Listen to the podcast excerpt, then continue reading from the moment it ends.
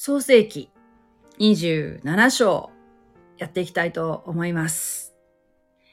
はい。えー前回は、前回は27章でしたけれども、えーイサクが、もう、年をとって、目が見えない状態になって、えーもう自分はもう長くないなぁと、えー思って、長男のエサウを呼んでね、お前に長子の祝福をするから、えーその前に、私の好きな鹿の美味しい料理を作って食べさせてよっていうことをエサウにイサクは頼むんですね。そして、エサウは意気揚々と、えー鹿を仕留めに出かけていくわけですけれども、それをこっそり見ていたリベカ、お母さんのリベカは、えー弟のヤコブを呼んで、えー兄が帰ってくる前に、あなたが祝福を受けなさいと。えーあなたが受ける呪いは私が受けますと言ってですね、父を騙して、えーまあ、美味しい料理をね、持っていかせるということを企てたんですね。そして、まあ、そのね、騙すっていうことはいけないことなんだけれども、だけど、見事、リベカの企ては成功して、弟のヤコブが父からの祝福をけて、えー、アブラハムのね、契約を継承するものとなってしまったわけですけれども、さあ、そうとも知らないお父さんのイサクと、騙されたことまだ気づいてないんだよね、この時点で。そして、そこに狩りから帰ってきた兄が、やってくるんですけれども、お料理を作ってね。さあ、どうなるでしょうか？というお話が今日なんですけれども、では、27章の30節から、私は口語訳聖書でお読みしますね。イサクがヤコブを祝福し終わって、ヤコブが父イサクの前から出ていくと、すぐ兄エサウが狩りから帰ってきた。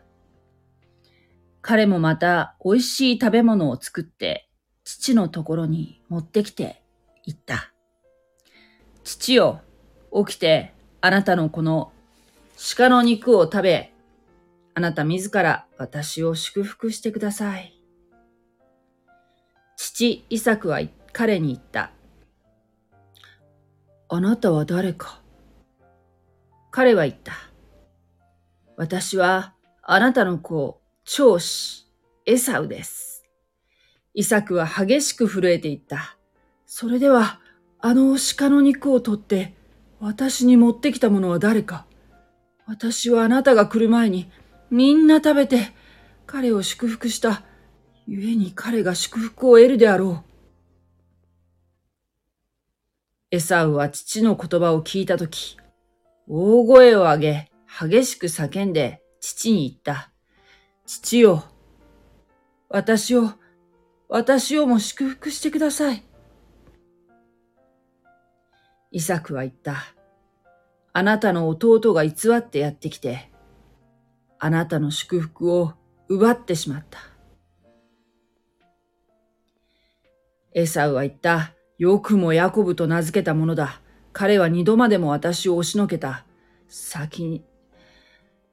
先には私の長子の特権を奪い、今度は私の祝福を奪った。また言った。あなたは私のために祝福を残しておかれませんでしたか？イサクは答えてイサウに言った。私は彼をあなたの主人とし、兄弟たちを皆しもべとして彼に与え、また穀物と葡萄酒を彼に授けた。我が子よ。今となっては、あなたのために何ができようか。エサウは父に言った。父よ、あなたの祝福はただ一つだけですか。父よ、私を、私をも祝福してください。エサウは声を上げて泣いた。父イサクは答えて彼に言った。あなたの住処は血の肥えたところから離れ、また上なる天の露から離れるであろう。あなたは剣を持って世を当たり、あなたの弟に仕えるであろう。しかし、あなたが勇み立つとき、首からその首輝を振り落とすであろう。こうしてエサウは父がヤコブに与えた祝福の上にヤコブを憎んだ。エサウは心の内で言った。父の物日も遠くはないであろう。その時、弟ヤコブを殺そう。はい。とりあえず41節までで止めておきます。えー、イサクがヤコブを祝福したんですね。その祝福の言葉の内容というのは、農業の祝福でしたね、農業。もうその、ヤコブが、え地に作物を作った時に、最高にもう良いものが取れる。多くの穀物と新しい葡萄酒とあなたに賜るように。そして、もろもろの民はあなたに仕え、もろもろの国はあなたに身をかがめる。えー、あなたは兄弟たちの王となり、あなたの母の子らはあなたに身をかがめるであろう。あなたを呪う者は呪われ、あなたを祝福する者は祝福される。もう、アブラハム契約の内容が入ってますよね。えー、あなたを呪う者は呪われ、あなたを祝福する者は祝福されるっていうのは、これは、のおじいさんであるアブラハムと神との間が非常に親密であったので、えー、アブラハムを祝福する人は、祝福するということは、イコール神様を祝福すること。そして、アブラハムを呪うっていうことは、イコール神を呪うっていうことに等しいということで、この神様がアブラハムに言ったものですけれども、これをここでも、えー、イサクはね、アブラハムの息子であるイサクは、それをヤコブ、実際はヤコブですよね。ヤコブに、えー、この祝福の言葉として伝えているわけですね。でただの、この祝福の言葉っていうのはただの言葉ではなく、これはもう本当に重い意味があるわけですね。えー、もう本当に、なんていうかな、個人的な感情で、えー、軽く、この、なんて軽くっていうか、まあ、なんて言うんでしょうね、えー、うーん、まあ、なんていうかな、こう社交儀礼みたいな感じで言ってるわけじゃなくて、本当にこれは、えー、予言的な神様に言わされている言葉とも言えると思うんですね。それぐらい、実はこの言葉っていうのは、この祝福の言葉っていうのは、えー、非常に重い、重たい、えー、意味があるということが、えー、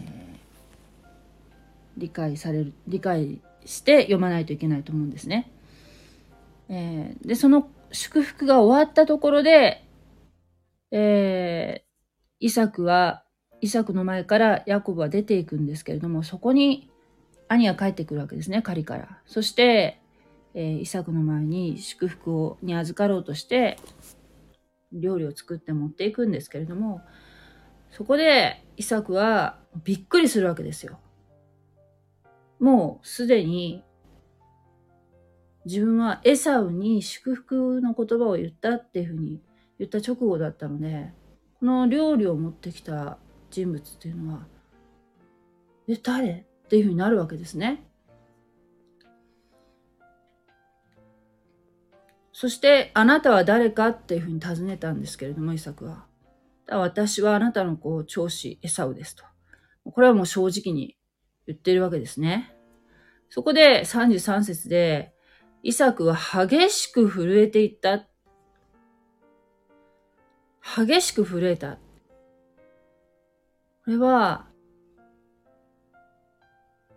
イサクが、なんて言うんでしょう、神様の、このイサクが、こう自分が祝福したのが、エサウではなく、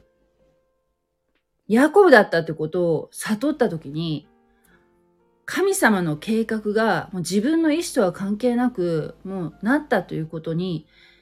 驚いて、そして神様を恐れたわけですね。そして激しく震えたわけです。ってことは、ここには書いてないけど、やっぱり、間違いなくイサクは、リベカがあの、神様にね、こまだ妊娠中に、神様に伺いを、えー、祈って、神様の御心を知ろうと思って祈った時に、自分のそのお腹の中にいる、えー、このなんか押し、互いに押し合ってるね、双子は、兄が、えー、長子の権利を得るのではなく、弟の方が長子の権利を受け継ぐんだっていう、この神様の言葉をすでに受けていたってことを、のイサクは知ってるわけですよね。知ってるからこそ自分が、その、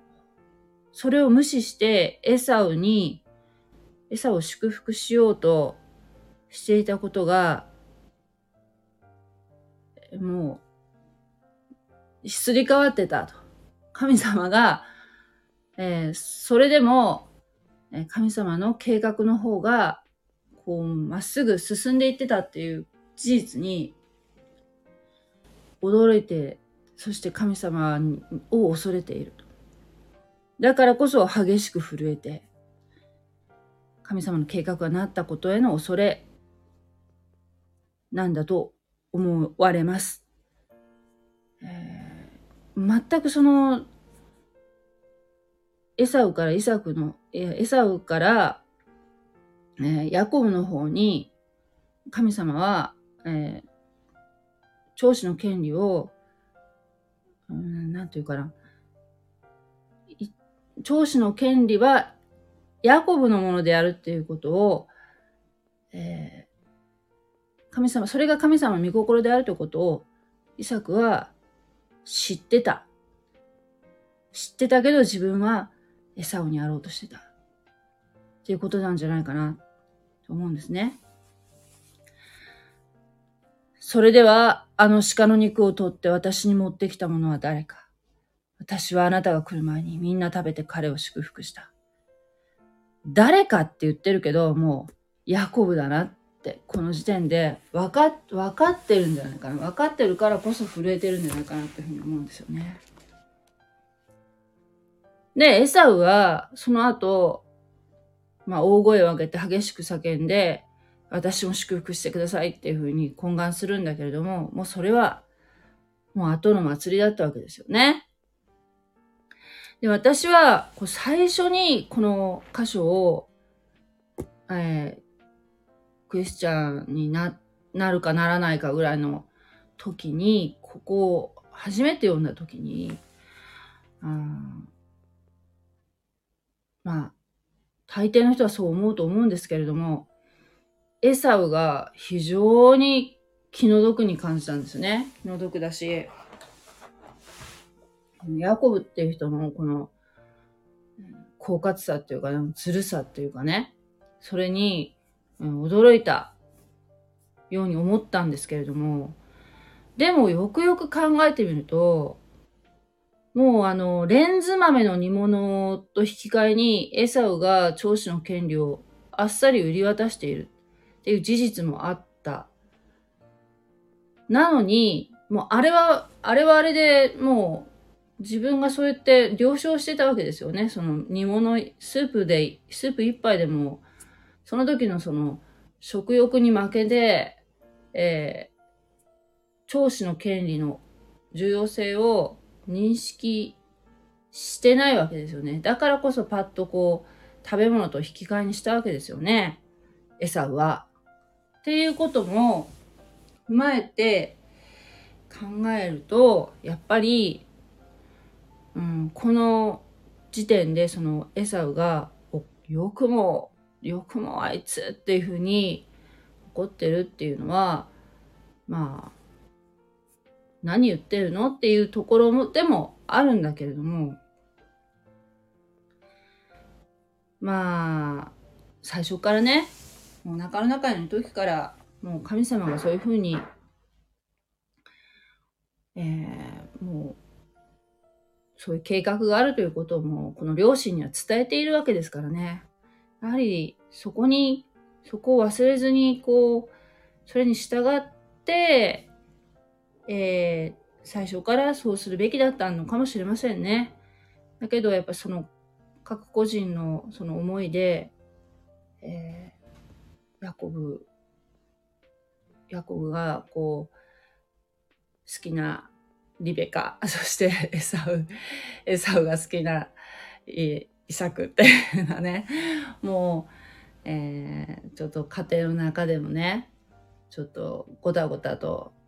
人間の思いはいろいろあったかもしれませんけれども、でも、もともと神様はそのように、どういうわけか、どういうわけかそのように計画されていたと。それがもう人間の思惑はもう無視してどんどん進められていくということですよね。そして、えー、はい。あ、9つの果実。ブルーグレーの教会でさ、あ、ありがとうございます。こんな夜夜遅く。そうですよね。私、私もなんかその、このイサクは、その、リベカがね、お腹の中に妊娠して、あの、妊娠して、二人の息子をね、妊娠してた時に、えー、一緒にいたんじゃないかなと思うんですけども、そこは、はっきりとは書いてないけど、まあ、きっと知ってたと思うんですよね。もしかしたらそのレンズ豆の煮物でこう、約束を取り交わしてるっていうことも、えー、知ってたかもしれませんね。だって、言うでしょ。こんなしたことだったら。兄さんは、えー、僕に調子の権利を売ったんだよ。っていうことはね、多分言ってると思うんだよね。はい。ということで、えー、イサクはね、そして彼、えー、エサウに言いました。あなたの住処は地の越えたところから離れ、また上なる天の梅雨から離れるであろうということはもう逆ですよね。農業の祝福ではなくて農業の呪いじゃないですか、これは。そして、まあ、エサウは、この約束の地には住めないんだよ。エサウはね。っていうことでもあると思うんですね。そして、あなたは剣を持って世を渡り、あなたの弟に仕えるであろう。剣を持って世に、世を渡るっていうのは、このエサウの子孫っていうのが略奪によって生きる民となるということなんだそうです。そして弟に仕えるというのは、えー、後にこのエサウの子孫であるエドム人が、えー、サウルに敗北したりあるいはダビデに征服されると、え、いうことがありましたから、この予言は成就してますよね。えー、サえーと、サウルとかダビデっていうのは、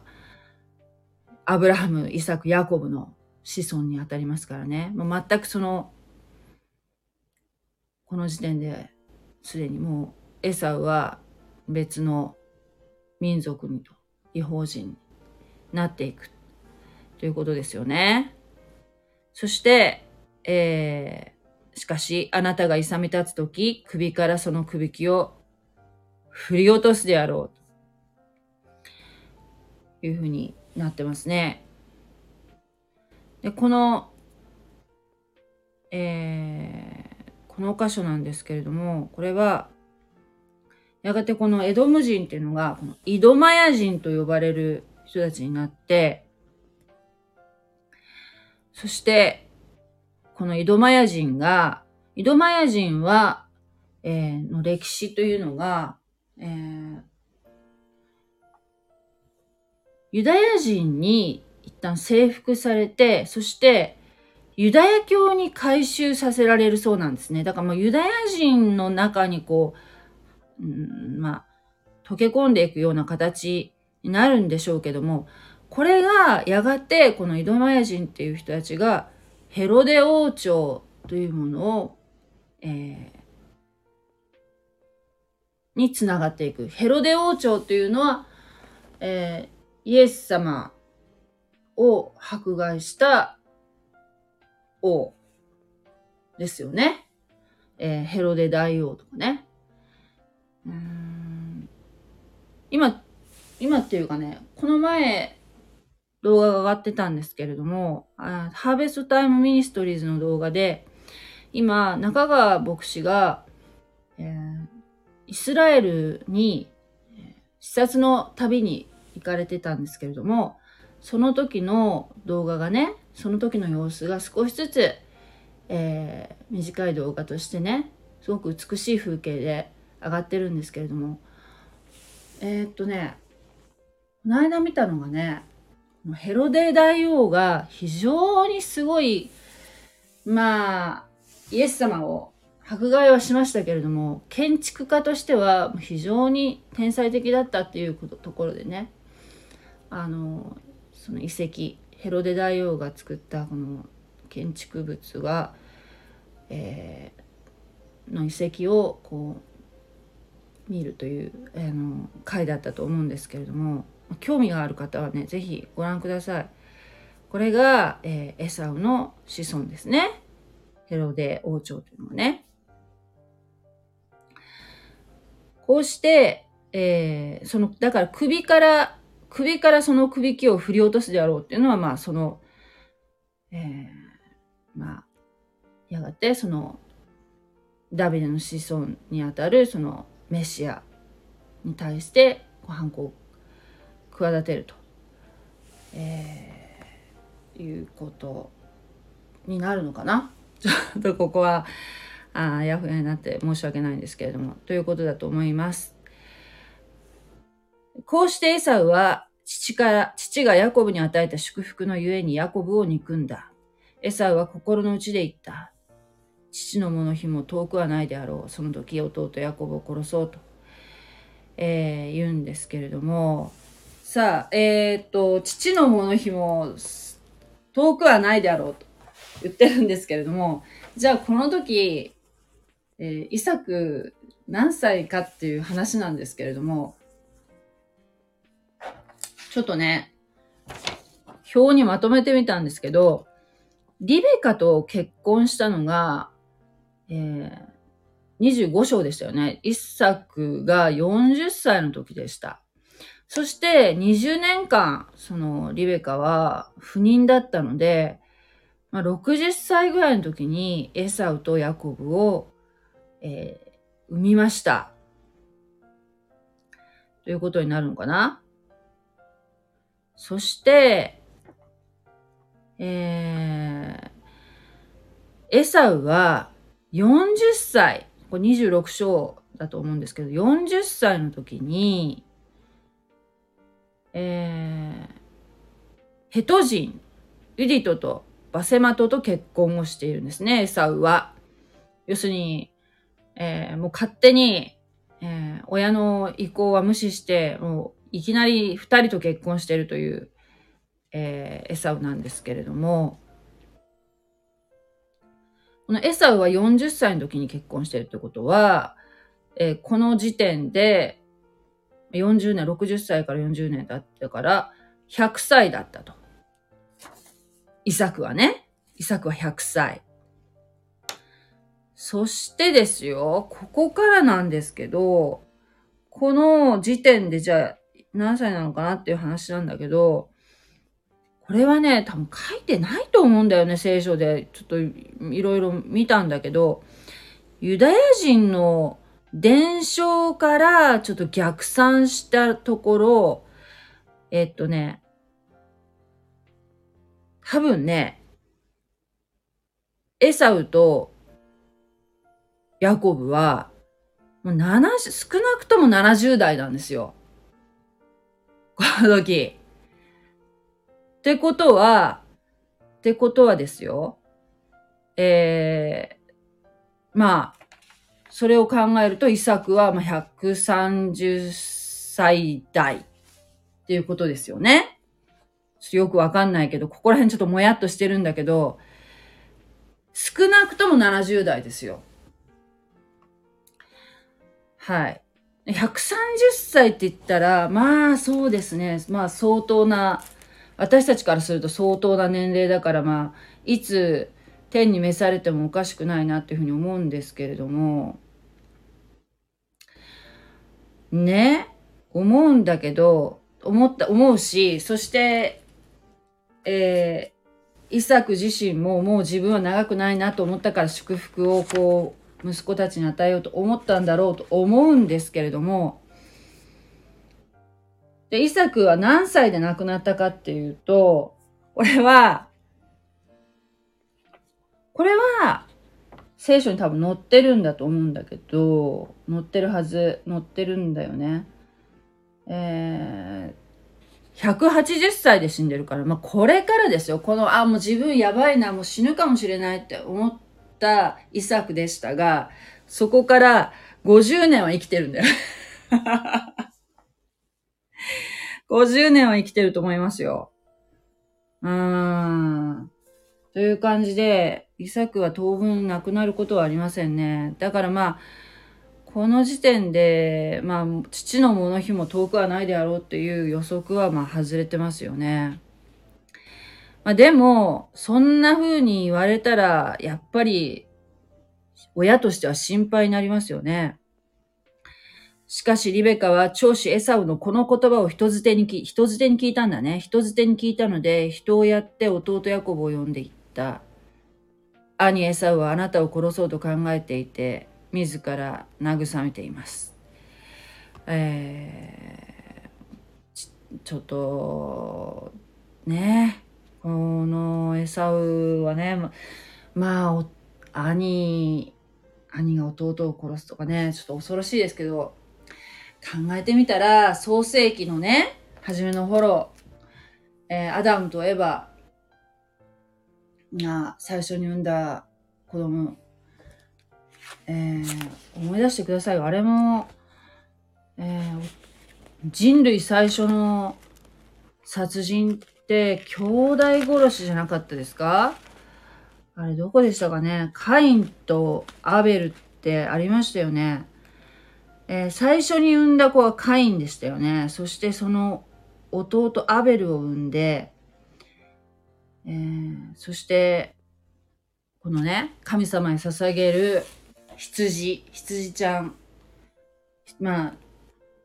血は、血の中に命は宿ってますから、神様にお捧げする、その食材の捧げ物、自分の罪を、えー、一時的ですけれども、えー、許してもらうためにその動物の犠牲を捧げるっていうことが、まあ、ルールだったんですけれども、えー、アベルはね、まあ、羊飼いだったからプリッと可愛い羊ちゃんをね、えー、お捧げしたんですけれども、えー、ころが兄のカインは自分が作った作物を捧げたんですよね。これも非常に分かりにくかったですね、最初読んだ時。えー、なんでカインの捧げ物を受け取らなかったのかなっていうのは、まあ、そのクリスチャンになってその勉強していく中でその食材の捧げ物っていうのは、えー、呪われた地でできた作物ではダメなんだということが、えー、分かって、えー、そのカインがね間違いを犯してるってことがを神様は案に指摘されているんだと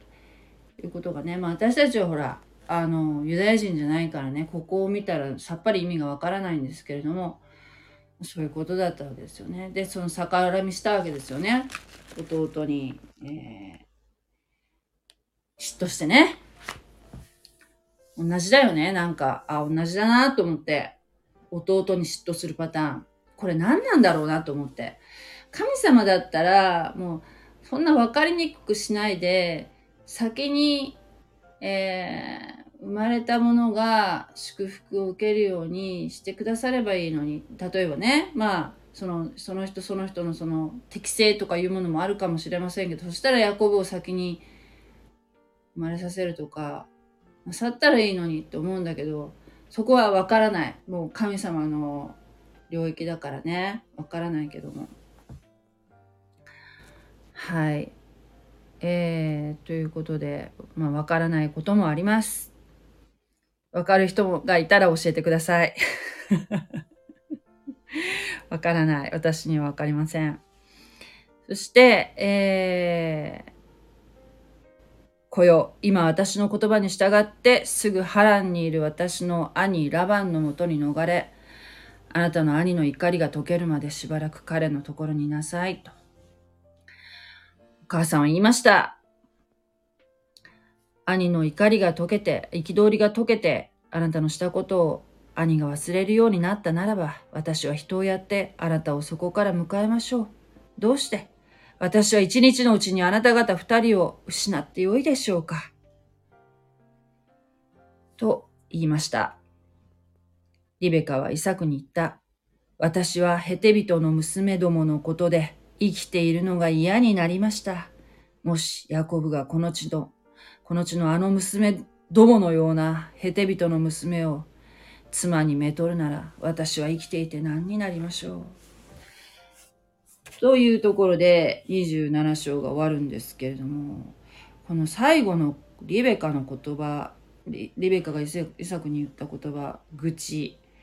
がちょっと気になりますよね。このヘテ人の娘どものことで生きているのが嫌になりました。まあ、あの、エサウが40歳の時に、えー、妻にめとった二人のことをね、言ってるんでしょうけれども、その、ヘテ人の娘がどんなことをしていたかって、どの点が気に食わないのかっていうのは、えー、からないんですけれども、書いてないからわからないんだけども、まあ、おそらく、もう、多民族なので、まず、崇拝している神が違うっていうこともあるんじゃないかなっていうの、これは大きいんじゃないかなと思うんですよね。偶像崇拝してるでしょうからね。だから、この神様に選別された、この非常に重たい、えー、役割をある家族にあって、誰とでも結婚していいっていう自由は考えられないんですよね、本当はね、本来ならば。だけど、エサウは自分の、えー、自由意志っていうかね、自分の判断で、自分、神様の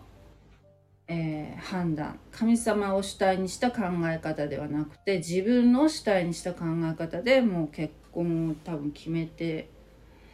しまっていたんでしょうね。でもう最初からもう気に入らなかったんだよね親の目にかなった結婚ではなかったんでしょうね。でそれをこのままだと、えー、ヤコブも同じようになってしまうと。イサクが結婚した時っていうのは結婚相手って相手っていうのはもう本当にアブラハムはもう慎重に、えー、エリエゼルをね、えー、自分の同族の者のとこに派遣してそして結婚相手を連れてこさせたわけですからね、えー、慎重に選んでそしてリベカを得たんですけれどもえー、まあ、リベカも、そういう、ひょっとしたら、そ、こで、良い結婚が、結婚相手が見つかるっていうこともひょっとしたら考えていたのかもしれませんね。ちょっとそれは書いてませんけれども。はい。でね、もう一つね、ちょっと気になるのが、前も言ったんですけれども、えー、リベカがね生きているのが嫌になりましたってまあその愚痴の中でこうポッと出ている言葉なんですけどもこの言葉っていうのはとっても重いなっていうことはもう創世記読んでてつくづく思うんですけれども特にクリスチャンになったら特にねやっぱり本当に、え、気をつけなければいけないなっていうのがやっぱ言葉でクリスチャンじゃない人でもねそうなんだと思うんだけどこれはやっぱり自分が自分に呪いをかけてるっていうことをねやっぱリベカってこう27章でも、えー、やってるんですよねこの前のこの「あなたが受ける呪い私が受けます」っていうこのね13節もそうだしそしてこの46節の「生きてるのが嫌になりました」っていうのもね生きていて何になるでしょうとかね。これはね、あの当にもう言わなくてもよかったんだよね、本当は。だってこんなに騙さなくても神様の計画っていうのはなっていたんですからね。こういうこういろんな工夫をしなくてもよかったんだよね。えー、だから本当に悔やまれるこの言葉なんだけども、まあ後で出てきますけども、この後、え、ヤコブはね、えー、母の言う通りに、この育った土地を離れて、えー、リベカの兄ラバンのところに行くんですけれどももうこれがリベカとの根性の別れになるわけですね。お母さんとも二度と会うことはなかったんですね。リベカの言葉通りになったとも言えるんじゃないでしょうかね。だから本当に私たちは、えー、神様の御心に、えー、従って歩む、えー、それ以上でもそれ以下でもないっていうことですよね。もちろん私たちは神様に自由意志を与えられてますけれどもでも神様が示されたその正しい選択をこれからも、えー、祈り願って歩んでいきたいなっていうふうに思います。はい。ということで今日はこの辺で終わりたいと思います。ありがとうございました。God bless you!